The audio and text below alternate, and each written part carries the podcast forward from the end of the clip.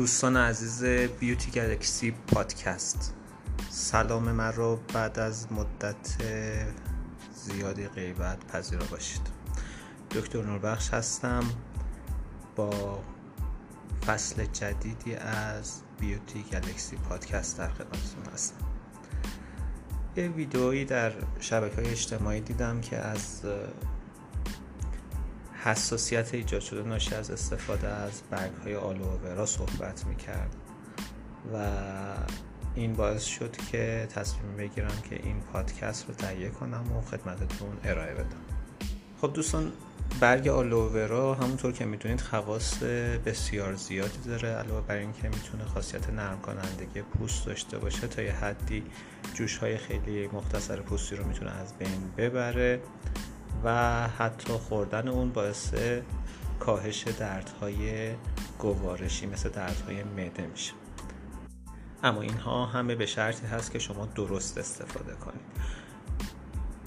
اون قسمت ژله‌ای وسط آلوئهورا حاوی همه این خواصی هست که بهتون گفتم، ولی در اون قسمت سبز رنگ تیره تر اطراف اون ژله ماده‌ای هست به نام آلوئین که ماده شدیداً تحریک کننده و آلرژی زایی هست. پس بنابراین وقتی که برگ‌های تازه آلوئهورا رو می‌خواید استفاده کنید، حتما باید به نحوی این ماده رو جدا سازی کنید که باعث ایجاد حساسیت و عوارض ناشی از آلوئین نشید. خب برای این کار بهتره که از برگ‌های رسیده آلوئهورا استفاده کنیم.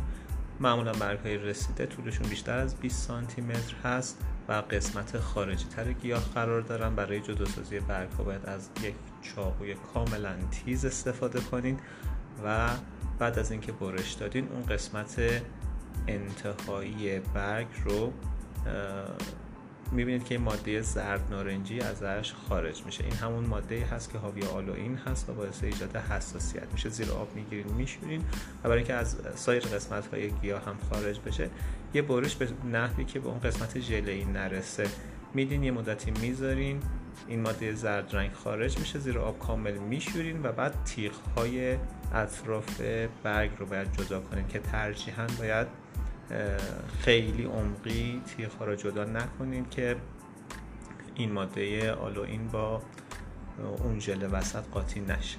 بعد از اینکه کامل این ماده زرد رنگ حاوی آلوئین رو شستین، قسمت سبز رنگ رو با یه چاقوی کاملا تیز جدا می‌کنیم، اون ژله به دست اومده رو مجدداً چندین دفعه می‌شورین و بعد حالا به صورت قطعه قطعه یا به منظور خوراکی یا به منظور استفاده موضعی روی پوست استفاده میکنیم.